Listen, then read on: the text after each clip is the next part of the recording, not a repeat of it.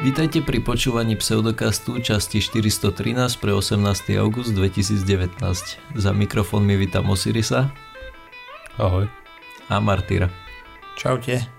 A ja som Kupko. No. Nazdar. A, a ako, ako ste sa mali chlapci? Hrozne. Za posledné dva dny. Mhm. A Martin má lepšie novinky určite. Ja mám super novinku. Nie lepšie, ale zaujímavejšie. Zaujímavejšie. V princípe aj teraz nahrávam s zavretými očami. Lebo ma trošku viacej režu, ale už aspoň až tak neslzia. Mhm. E, takže vlastne včera okolo 10. som vyšiel z kancelárie vonku, ne, porozprávať s Peťkou, vlastne so ženou. Nezobral som si šiltovku, tak som myslel, že mi oči slzia od prudkého slnka, lebo štandardne som nočný tvor, hej, a v kuse zavretý za monitorom a tak. No to bolo trošku nepríjemné, by som povedal. V princípe mi slzeli oči brutálne a nevidel som dokopy nič. A vrátil som sa do kancelárie, hej, späť do tieňa a, a už to bolo OK. Lenže potom, keď som vyšiel neskôr von, tak aj keď som bol v tieni, tak sa situácia opakovala. Takže domov som išiel na poloslepo. Vlastne Dúfam, som že autom. hromadnou dopravou. Nie, nie, nie, nie autom. Uh, MHDčkou. Auto je v servise ja. aktuálne. Oh, ešte, že tak. Akože to by som si ne, netrúfol takto šoferovať, ako keď nevidíš proste absolútne nič. Hej, to, teda vidím z času na čas, viem otvoriť oko tak na pol sekundy, jedno alebo druhé. a podobne. Na to som došiel domov aj s tým, že už bolo nejakých 5 hodín či 6 a niečo medzi okolo 5, hej, takže smola. Na potovo som nešiel, takže ešte som sa skúsil hrať na počítači. Nevydalo, to bolo, to bolo naivné. Takže som si ľahol a išlo mi čítať aspoň knížku chvíľu, a potom už ani to nie, tak som išiel spať. plus minus po nejakom relaxe. Ráno som sa zobudil, zase oči plus minus OK, hej. Došiel som do kancelárie a asi po nejakej hodinke o 8 to začalo, že už to začínalo byť zle, 8.30 už veľmi zle. Mm. Takže som sa zobral, že idem teda si vystať radu k alergologičke, kde som dnes bol, dostal nejakú inekciu a do zajtra by to malo začať účinkovať, tak možno zajtra budem aj vidieť. Je to celkom zabavné, keď človek nemôže používať poriadne oči. Nemôžem si čítať, tým pádom príprava na túto časť bola len z nejakých videí, čo som popočúval, takže to bude také veľmi skratené. A tak, proste zabava. Dúfam, že do zajtra to teda prejde tým pádom, keď začne účinkovať inekcia. Keď nie, tak, tak neviem. Ešte by vymenila tabletky. Dala mi nejaké kvapky do očí, ktoré som si nevidel ani za boha nakvapkať. Lebo keď nevieš udržať otvorené oko pikosekundu, dobre, že nie. A dobre, no tak sem tam minútku nejakú dokážem, ale je to problém, hej. A ešte si to natiahnuť a tam dať čo kvapnúť, tá nie? Aj. Proste problém ale podarilo sa mi. Musím povedať, že kvapky situáciu výrazne zhoršili. Hej, že to bolo proste jaj. No, tak. Ja mám tiež také, čo si niekedy kvapnem a mi pomôžu a niekedy proste si musím hneď vyplachnúť oko, sa to nedá. Mm. Fíha. Proste imunitný systém je jeden pokazený nezmysel totálny. Máš, máš posilnenú imunitu. Akože celé zle ako úplne totálne celé zle, hej. Kebyže nie sme v dnešnej dobe, ale tak kde v minulosti a som závislý od toho, či ma zožere lev alebo nie, kde v džungli, tak som proste v prdeli. Mm. Ale teraz si ako ten jeden super hrdina, na ktorého meno si nespomeniem, ten Deadpool či, či niečo na D. Mm. Deadpool videl. Daredevil? Daredevil nevidel. Daredevil, hej. Áno, áno. Akurát, že nemám tak sluch vyvinutý, ako on mal. Počkaj ešte 3 dní a budeš mať. Že mu to robilo 3, 3 Karate ovládaš. Mm. Mm. Ber to, ber to z tej pozitívnej stránky, môžeš dopočúvať všetky podcasty, v ktorých máš resty. Ako hej, mm. pomaličky som ležal na posteli, vlastne sa snažil zaspať alebo tak cez deň, lebo vlastne od rána som takto, hej, celý deň v čerte. Mm-hmm. A popočúval som nejaké podcasty aspoň a popočúval som prednášku, ktorú mal Rocket Lab, ale to si nechám na záver, lebo som pozeral, že Osirisko tam má negatívne témy. Zlý, zlý Osirisko. No však veď, tak ja to uzavriem potom pozitívne. no a poďme pozrieť, čo ty máš, Kúbko. Tam niečo zaujímavé sa čertalo, ne? Ja som si prečítal taký zaujímavý článok o rýchlych fotónoch, teda rýchlych, vysokoenergetických, pretože fotóny sa oni tak nejak idú rýchlosťou svetla a inak ani veľmi nemôžu. Ale teda toto boli veľmi energetické fotóny a astronomovia namerali alebo zaznamenali doteraz najenergetickejšie svetlo na svete alebo teda ktoré dorazilo na Zem ktoré sa im podarilo zaznamenať. Boli to fotóny, ktoré prišli k nám z krabej hmloviny a mali až cez 100 tera elektron voltov, čo je teda... Ešte takto. Koľko má štandardný fotón?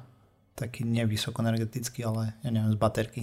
Fotóny z krabej hmloviny mali až 100 tera elektron voltov. Pre porovnanie obyčajné viditeľné červené svetlo má 2 elektron volty a teda je to čo 500 krát 10 na 9, 12 na 15, ak dobre rátam viac, mm-hmm.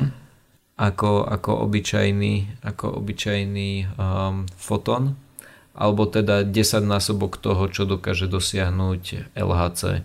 Uh, vedci predpokladajú, že zdroj tohto žiarenia je pulzár niekde v krabej hmlovine, a v článku tvrdia, že to bude pozostatok jednej konkrétnej hviezdy, ktorá vybuchla pred... E, ona vybuchla pred 7500 rokmi, ale tým, že tá krabia hmlovina je od nás 6500 svetelných rokov vzdialená, tak my sme ju pozorovali pred približne 1000 rokmi, kedy bola na niekoľko týždňov viditeľná, akože sa objavila nová hviezda astronómovia ju pozorovali po celom svete.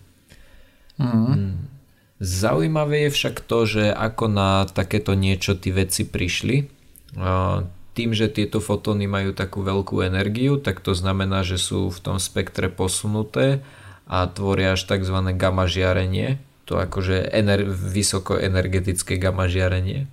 A toto má veľký problém dostať sa na Zem cez atmosféru, chvala Bohu, ináč by sme tu mali veľký problém so životom. Hej, no to by trhalo DNA na kusy doslova. Mm-hmm. No a keď takéto žiarenie narazí na zemskú atmosféru, tak sa tak rozprskne na kopu iných častíc a tie potom vieme detekovať. Tieto konkrétne zachytili na sieť, čo mali 597 detektorov rozmiestnených na ploche vyše 65 tisíc m štvorcových. Aké sú ako presne fungujú tie detektory, neviem, to nie je pre nás podstatné, ale sú potom ešte doplnené takými veľkými vodnými nádržami, ktoré zachytávajú niektoré častice a pomocou nich dokážeme určovať pôvod žiarenia, akože ten, ten smer, z ktorého prichádzajú a tiež im to pomáha rozlišovať tieto častice od e, kozmického žiarenia. S tým, že toto žiarenie pozorovali od roku 2014 do 2019 a dohromady zaznamenali 24 takých udalostí, kedy malo žiarenie nad 100 e, teraelektronvoltov a tie najsilnejšie dokonca dosiahli 450 teraelektronvoltov s tým, že hovoria, že nejakých možno 6 tých udalostí alebo tak nejak by, by mohlo byť to kozmické žiarenie, ale sú si celkom istí, že, že, to, že to teda ide z tej uh, krabej hmloviny a že pravdepodobne to bude ten pulzar a nejaké srandy okolo toho, že, že sa to nejak nabalí nejakým spôsobom. Hej, no je to zabava, ako tá vlastne Einsteinová teória relativity funguje, nie? keď proste ty vieš pridávať energiu tomu fotónu do nekonečná plus minus a potom z toho vzniká stále nebezpečnejšia vec. je, je to srandovné, že, že sa dokážeme zabiť svetlom. Dobre, takže ja mám tri kratšie spravičky na dnes. Prvú som sa rozhodol zaradiť tú depresívnu a potom budeme postupne rozveseľovať situáciu snad. Až na konci to, to uzavrie Martyr s nejakým s nejakou riadnou komédiou určite. Určite nie. oh my god. Spolupracuj trochu. oh. Aspoň povie vtip nejaký, alebo čo. Aj, to môže. A správa číslo 1, tá vyšla už pred týždňom aj niečo, čiže pred dvoma aj niečo, keď vyjde tento podcast. A už takmer troma. A, tá vlastne hovorí o tom, ako sa nám darí ako ľudstvu hospodariť so zemskými zdrojmi. A myslím, že už tušíme, že odpoveď bude katastrofálne, ale aspoň to niekto nejak kvantifikuje. A existuje nejaký index alebo nejaký deň, tak ako máme pod, napríklad deň, aj keď prestávaš keď ten daň, jak sa deň Den, daňovej slobody, slobody. Keď zarábaš konečne na seba, nie na štát. A takisto máme deň, a neviem, po anglicky sa je to Earth Overshoot Day a to je vlastne deň, kedy ľudstvo spotrebovalo toľko zdrojov, koľko planéta vyprodukuje za kalendárny rok. A ideálne samozrejme by bolo, keby, sme, keby ten deň nastal 31. decembra. Aj. Čo znamená, že využívame presne to, čo sa stihne za ten rok obnoviť a zároveň nič v úvodzovkách neplýtváme.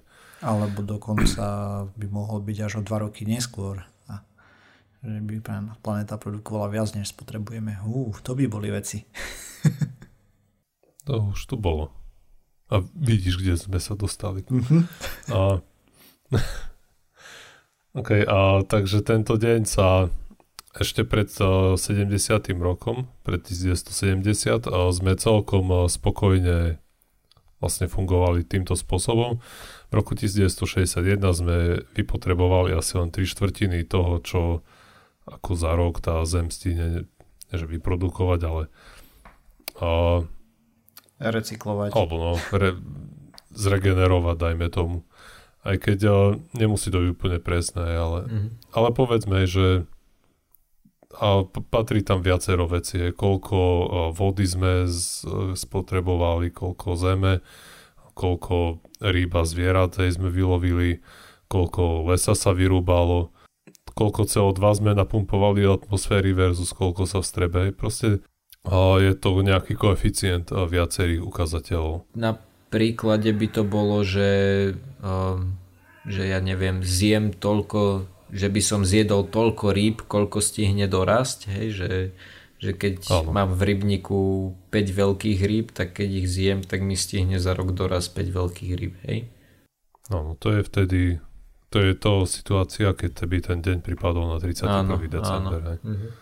Teda v tom 1961 a to bolo ďaleko aj za tým, sme využili len 3 štvrtiny a v odzovkách zemegule a potom už to veľmi rýchlo začalo ísť k šípku a situáčna, súčasná situácia je, že tento deň, Art Overshoot Day, tento rok pripadol na 29. júl, čo je dosť ďaleko od toho decembra.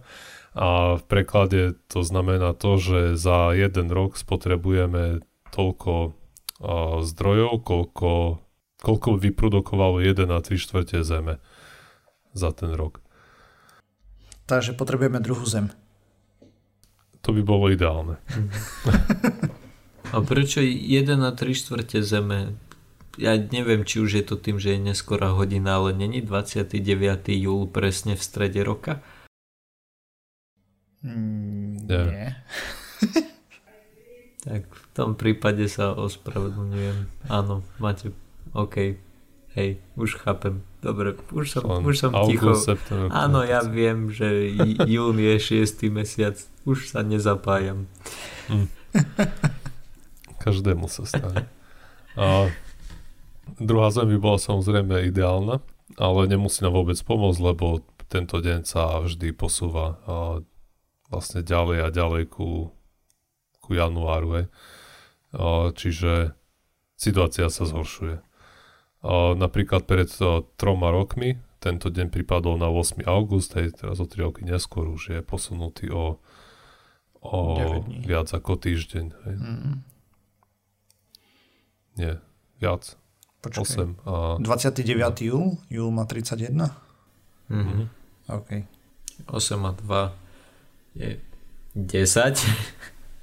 Wow. Už, už to tak vyzerá. Ja už som chcel povedať 11, hovorím, že už sa nezapájam. Hm. Tak keď rátaš aj tie hraničné dni. Hej, no. Závisí, ako sa to berie, že či začiatok dňa alebo koniec dňa, čo nevieme asi. Až také podstatné to nie je v tomto prípade. Hmm. A potom ešte v članočku, ktorý je v zdrojoch, tam ešte uvádzajú, na ktorý deň by tento deň prípadol, keby všetci obyvateľia žili ako obyvateľia štátu X. A spomeniem tam len niektoré. Keby sme všetci žili tak ako obyvateľia Kataru, tak tento deň by sme v úvodzovkách slavili už 11. februára. Wow. OK. Že tí, tí sú na tom trochu a, ostrejšie. Potom o, obyvateľ, keby sme boli všetci z USA, tak by to bol 15. marec a neviem, treba tu je Slo- Slovinsko, je 27. apríl, Slovensko ani Česko nie je v tej tabulke mm. a v tom článku. A potom z druhej strany, ja neviem, vyberieme si náhodne Etiópiu. Kolumbia. Et- Etiópiu to nevidím. Tak, Kolumbiu, no. A počkaj, čo to je nejak blízko? Aha, Ghana. To je 30. október. Indonézia 18. december. V prepočte a potom na, na tie zeme ešte napríklad... Počkej, môžem hovoril, ešte tak... našu no. obľúbenú krajinu, je tam Mongolsko? Alebo v tom článku je nejaký, nejaký graf, ale... Mm-hmm. Ale počkaj, počkaj. Túto časť by Joiner nemusel vystrihovať a mohol by tu pustiť zatiaľ nejakú mongolskú národnú hudbu. Taký mongolský metal som ne, nedávno narazil. Hej, taký, taký rok, ale riadne dobre to bolo. Na to potrebuješ licenciu najskôr, takže asi skôr neviem. Ale na nejaké ľudové pieseničky. Aj tam dokonca potrebuješ súhlas toho orchestra, ktorý tu nahral, ne, neviem, neviem presne ako to funguje. Není, pro, problémové je to s hudbou, hej. Mhm, je jasné. Pokiaľ si nenahráš sám. No, tak sa budeme musieť, Martin, naučíme sa a v ďalšej epizóde spievame. Hmm. Mám taký pocit, že sa to nestane.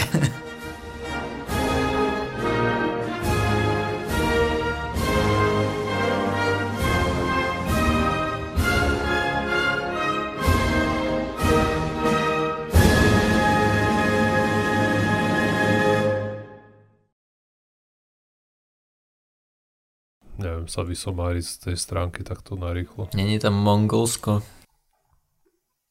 No, Ej. lebo tu je, tu je vieš, len taký výťah uh-huh. a tu je len zo pár krajín. Uh-huh. Je tam Montenegro, uh-huh. ale Mongolsko tu nevidím. Dobre, tak potom ešte jedna otázka. Mm, ktorú, ktorá krajina, ktorá tam je uvedená, má tento deň najviac posunutý? Je tam nejaká krajina, ktorá má napríklad, že Akože, že im to trvá viac ako rok? Či už všetci sme pod tou hranicou roka? O, nie všetci. O, v tom grafe, lebo takto, tu sú, tu sú dva obrázky. Jeden mm-hmm. je o, s tými datumami, mm-hmm.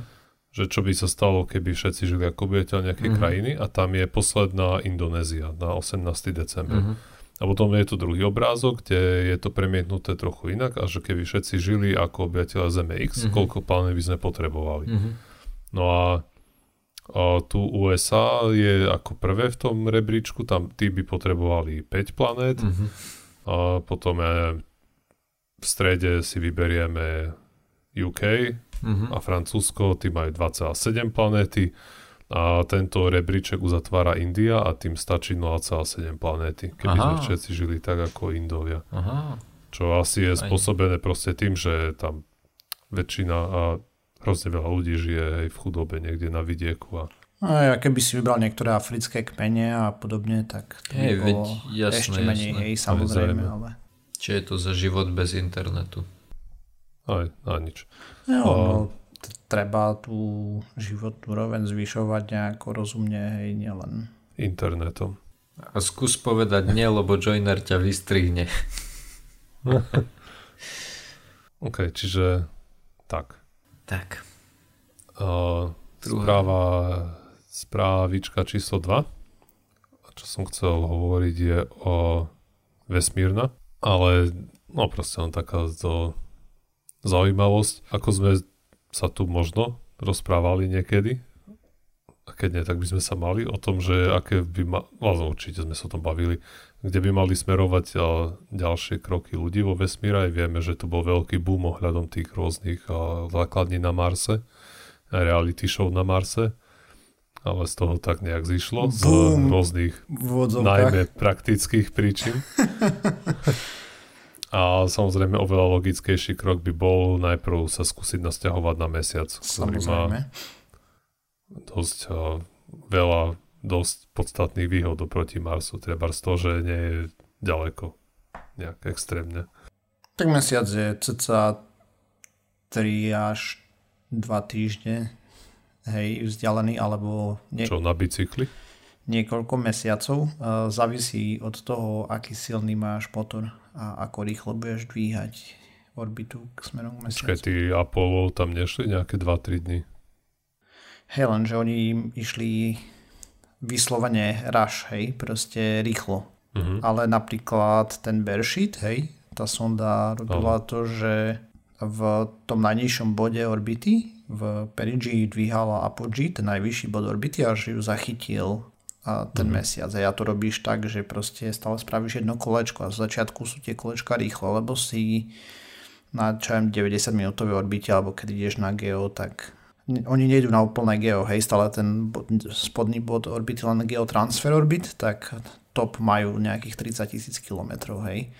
A dajme tomu, že to trvá 12 hodín, lenže potom ho zase zdvihneš, čo ja viem, na 100 tisíc kilometrov a už ten jeden orbit, kedy znova budeš mať ďalší pokus, bude trvať 2 dní. Ako to sú len okay. trepol čísla, hej. To je ďalší z možných spôsobov. A tým ušetríš kopec paliva samozrejme, hej, že vieš tam dostať napríklad tovar pomalšie. Ne, to by sa vlastne robilo s ľuďmi samozrejme. Dobre, no práve, hej, že ľudia by tam šli rýchlo a nejaké, ja neviem, tehly by tam šli mm. pomalšie. Alebo Ale práve, krávičky. Presne, dobytok. A nejaké ponorky. A... Však v mori tam je dosť. No veď práve. No a práve keby sme chceli zakladať tú základňu na vesmíre, na mesiaci možno aj dokonca, a dosť by nám pomohlo, keby práve astronauti nemuseli so sebou nosiť tieto ťažké veci, ako sú tie už spomenuté tehly. A, takže veľa ľudí pracuje na tom, aby ako využiť ten, tú mesačnú horninu, ten regolit. A vieme, že bolo kopo správe, kde sa s tým bavia a skúša, skúšajú to nejak 3D tlačiť s použitím toho regolitu. A boli nejaké a, postupy, ako z toho vymačkať nejakú vodu, tie ľadové kryštáliky a, a všeličo možné iné. No a práve spravička, o ktorej chcem hovoriť ja, sa pozera na to, či by sa to nedalo využiť ako baterka. Lebo základňa na tom mesiaci by mala vesmír celkovo používajú tie svetelné panely z nejakej príčiny, že to, keď na to zasvietí slniečko, tak takmer okamžite máš e, elektrínu a je kopec, lebo ti tam nezavadzia atmosféra v tom. Ak by mali základňu na mesiaci, tí kozmonauti, alebo astronauti, a, tak a, by ako cez deň by bolo fajn, ale povedzme čo, keď je tam noc, ktorá trvá napríklad 16 dní. A, museli by tú energiu nejak uložiť, aj pokiaľ by nechceli šlapať na bicykloch celý tých 16 dní. Práve ESA, teda tá Európska Space Agency, a sa díval na to, či by sa s tým regolitom dalo niečo podniknúť v tomto smere a zistili, že by sa pravdepodobne dalo. Oni vyrobili nejakú horninu alebo nejaký materiál, ktorý je veľmi podobný regolitu na základe toho, čo doniesli z tie emisie Apollo a zistili, že keď to napresujú do nejakých tehličiek, tak ten regolit celkom dobre udržiava teplo, ktoré by tam mohli napumpovať cez a, ten mesačný deň. Uh-huh. A, pretože mesačný deň a to nejako náš deň na Zemi, je tam nie atmosféra, čiže to, čo necháš vonku, tak sa môže ohriať až na takmer 130 stupňov. A, čiže nejaké teplo by to samozrejme uchoval ten regolit. A ešte keby si Aha. robil nejaké koncentrátory slnečného žiarenia napríklad, hej, tak ešte mm-hmm. viacej by sa dalo kľudne vykúriť. Aj. Čiže oni ako zatiaľ to otestovali len v dosť malom, ale ako koncept eh, vyzerá, že to funguje, že do toho regolitu by vedeli cez deň natlačiť nejaké teplo. A cez ten mesačný deň samozrejme. A potom cez tú mesačnú noc by ho vedeli využiť a aby s tým kozmonauti tam mohli nejak kúriť alebo vyrobiť z toho tepla nejakú elektrínu prípadne. Mm-hmm. Je to... Takže to by nám tiež dosť pomohlo. Všetko, čo sa dá vyro- vyrobiť z regolitu, dramaticky bude znižovať tie náklady na, mesia- na tú základ na mesiacie. Lebo dostať sa tam mm-hmm. nie je problém, ale každé kilo je dosť drahé, čo tam chceme dostať. Mm-hmm. Čiže čím menej a tehal a buldozerov tam pôjde, tým je to pre nás všetkých lepšie. Tak e, keď sa naučíme spracovať materiál, ktorý je priamo vo vesmíre, tak tiež sme nenosili, keď sme išli do Ameriky, ako ľudia na loďach materiál stavebný a podobne. Hej. Aj keď asi nejaké klinci a tak, pokiaľ sa nedozbehol priemysel, sa nosil, nosili, ale ten základ, dosky a tak ďalej sa začali vyrábať tam hlavne. Hej že snad to bude nasledovať rovnakú trajektóriu. OK, a správa číslo 3 je veľmi kratučka, ale e, týka sa dokonca archeológie, hmm. čo zvyčajne tu otváram tým, že to nikoho nezaujíma, ale toto je a, iný prípad, pretože, pretože toto ma zaujíma. Nie zo Slovenska. Oho. Nezaujíma Slovensko. a, spra- týka sa to fosílie, ktorú našli na Novom Zélande a je to fosília najväčšieho papagája, aký kedy zatiaľ žil, teda ako vieme, že zatiaľ žil. Najprv si mysleli, že tie kosti patria nejakej kačke alebo nejak, niečomu uh, inému, ale teraz uh, to detálne preskúmali, zistili, že to bol papagaj a ten papagaj meral, mohol dosať, teda tá skamenelina, ktorú majú tie kosti, tak dosahoval uh, 1 meter a predpokladajú, že vážil okolo 7 kg čím eh, dvojnásobne prekonal eh, Kakapo, čo bol predtým najväčší známy papagaj. Nazvali ho Heracles inexpectatus. A, a samozrejme vďaka kvôli tomu, aký je obrovský. A veľa sa o ňom pravda, že nevie. Akurát to, že mal masívny zobák a ten výskumník, ktorý, ktorý pracoval na tej fosílii, tak povedal, že s tým že proste čo ten papagaj chcel mať otvorené, tak to tým sobákom otvoril. A ešte pravdepodobne tým, že nemal predátorov, takýto veľký papagaj, tak asi a, a dokonca ani nelietal pravdepodobne. A, takže len sa tam niekde prechádzal a pravdepodobne žral len nejaké semiačka a orechy, aj keď a, nedá sa vylúčiť, že možno si pochutnal aj na nejaký, nejakých menších živočíchoch. Hmm. Je to samozrejme niečo o tom poriadne neviem. Hmm. S takým zobákom spom... by si mohol konzervu tu nejako otvoriť bez problémov. Nie len. No. Spomínam to len preto, lebo mám rád papagáje. Mm. Ma to zaujalo, tá spravička. Mm. No a nakoniec si dáme ešte jednu pozitívnu krátku spravičku, ktorú som len počul z prezentácie. Vidieť som to nevidel veľmi, lebo sa nedalo. ale čo sa udialo, existuje taká konferencia maličkých satelitov a podobné veci, hej, proste tí space nerdy sa stretávajú a rozprávajú a jedna taká spoločnosť, ktorá sa volá Rocket Lab, o ktorej sme si tu trošku rozprávali, oni majú raketu, ktorá sa volá Electron, tak zbežne tá dokáže okolo 225 kg satelitík maličký vyniesť na orbitu a zameriava sa na malé satelity s tým, že napríklad používajú na poháňanie turbočerpadiel a týchto elektri- elektrínu normálne, čo sú ako prvý na svete a používajú nejaké baterky a tak. No a pozitívne na tom celom najpozitívnejšie bolo, že ich CEO teda vlastne generálny riaditeľ Peter Beck, e, sa vyjadril, že bude musieť zjesť svoju čiapku. Takže sa na to veľmi tešíme. Dúfame, že sa to teda... Škoda, že to neuvidíš.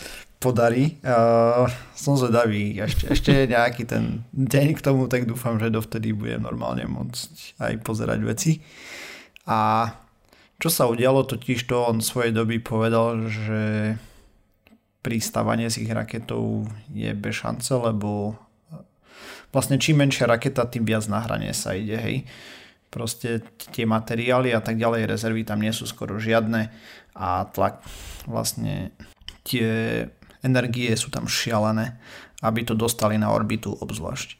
A táto raketa je fakt dáhučka aj malá, takže uh, on to tam prirovnával v tej prezentácii, že keby to chceli motoricky brzdiť, to čo robí Falcon 9, tak na tú raketu, ktorá má, teraz som zabudol akú veľkosť a nemám ani poznámky, lebo ťažko sa mi píše, ale cca o veľkosti nohy, čo má Falcon 9 je prvý stupeň, takže neviem, nejakých 9 metrov alebo tak nejak, e, fakt, neviem číslo. Ale neviem, e, nejaké množstvo slonov by na nej stálo a teploty by boli šialené, takže kvôli tomu on povedal svojej doby, že bez šance. Avšak ako postupne testujú, majú čím ďalej tým viacej dát z toho, ako ten prvý stupeň letí dole a zistujú, že on to celkom zvláda ten prechod cez tie atmosféry bez toho, aby veľmi obhorel. Tým, že je ľahký, tak brzdí pomalšie a tým pádom tie teploty tam nie sú až také šialené. Takže nepotrebujú vlastne brzdiť motoricky. Plán je teraz taký, že z toho prvého stupňa vystrelí vlastne z boostera vystrelí padak a potom to zachytia z vrtulníka a od, odpravia na lodičku. E, pričom pri tejto rakete je to plne v pohode, lebo fakt je malá, ľahká, hej, takže je to realizovateľné. A so zachytávaním jednotlivých somarín vyhodených z vesmíru mám napríklad bohaté skúsenosti NASA, ale hlavne CIA, keď uh, špionské satelity svojej doby, keď neexistovali digitálne fotografie a takéto veci, tak normálne zahadzovali kapsule s filmom, hej, že leteli nad nepriateľským územom, tam to nasnímali a potom vypluli kapsulu nejakú s filmom, ktorá letela na maličkom padáčiku. Oni to myslím, že stíhačkami zbierali vtedy, alebo neviem akými lietadlami, proste na hák to chytili za ten padák a potom to vyvolali a pozerali, že čo nepriateľ robí, hej.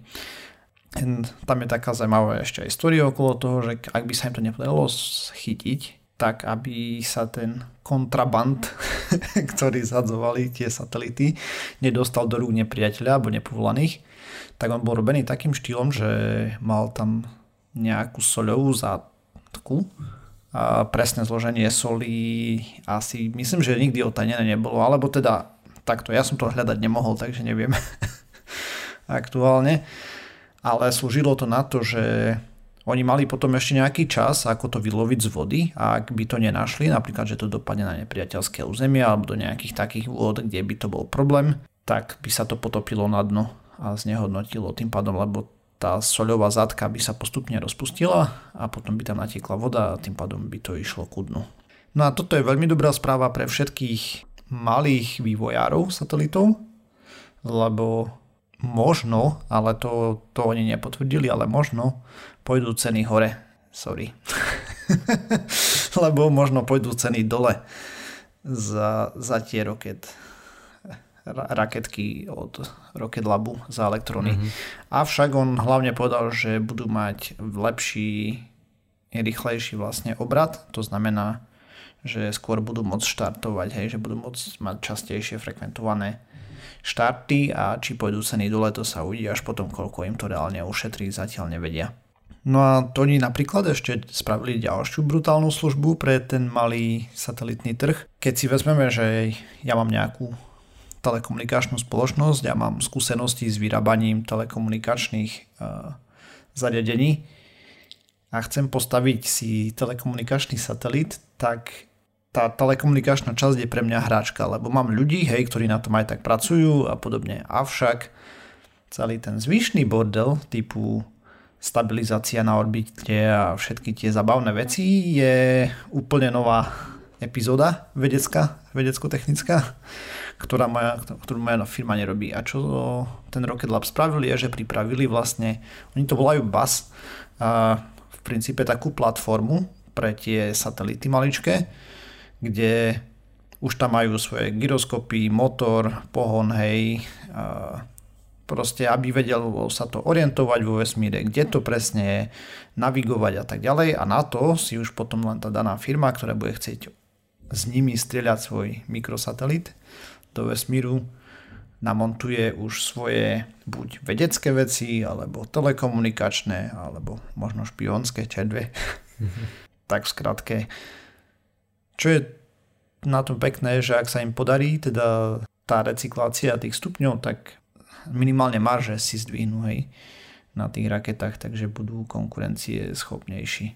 A hmm. potenciálne pôjdu ceny dole, čo je zase super pre napríklad satelitný internet možno. Mm. Mm. Jedného dňa možno vystrelíme nejaký pseudokast satelit.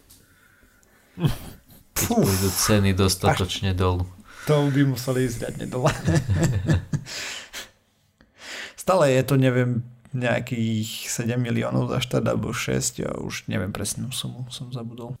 To ešte 3, 3 roky 2% zdania sa oh, Ohľadom tých 2% zdaní veľmi pekne ďakujeme. Zatiaľ uh, nejaké drobáky prišli, ktoré nám bohate pokryjú prevádzku pseudokastu a budeme chystať nejaké veci zaujímavé pre poslucháčov. No vidíš, uzavreli sme to veselou správou. Mm-hmm. Mm-hmm. V zásade aj, aj tá tvoja smutná bola tak nejak nakoniec, celkom sme sa pri nej zasmiali. Asi dosť. Dobre, takže sme sa dopracovali na či Kupko dáš ty? Týmto sme sa dopracovali na koniec pseudokastu číslo 413. Opäť nás budete môcť počuť 25. augusta v časti 414 Lúčime sa s vami. Nie, budeš to musieť dať ty. Toto som si nenapísal. Intro som si napísal, to som dokázal. Dobre, a týmto sme sa dopracovali na záver pseudokastu číslo 413, ďalší 414. Mala výjsť 25. augusta, ak nespadne nejaký meteorit na nás. Nájsť nás nám môžete na www.pseudokast.sk, písať nám môžete na kontakt zavinač pseudokast.sk, okrem toho sme na sociálnych sieťach stále, zatiaľ Facebooku a Twitteri, a YouTube, a iTunes, Spotify a všetkých možných a nemožných podcastových agregátoch. Takže čaute. Čau. Ahojte. Podcast. Toto je môj Dobre, choď. Budete si to musieť pozrieť. Segra vám práve všetkým ukázala plášť. Určite je krásny. Hej, hej.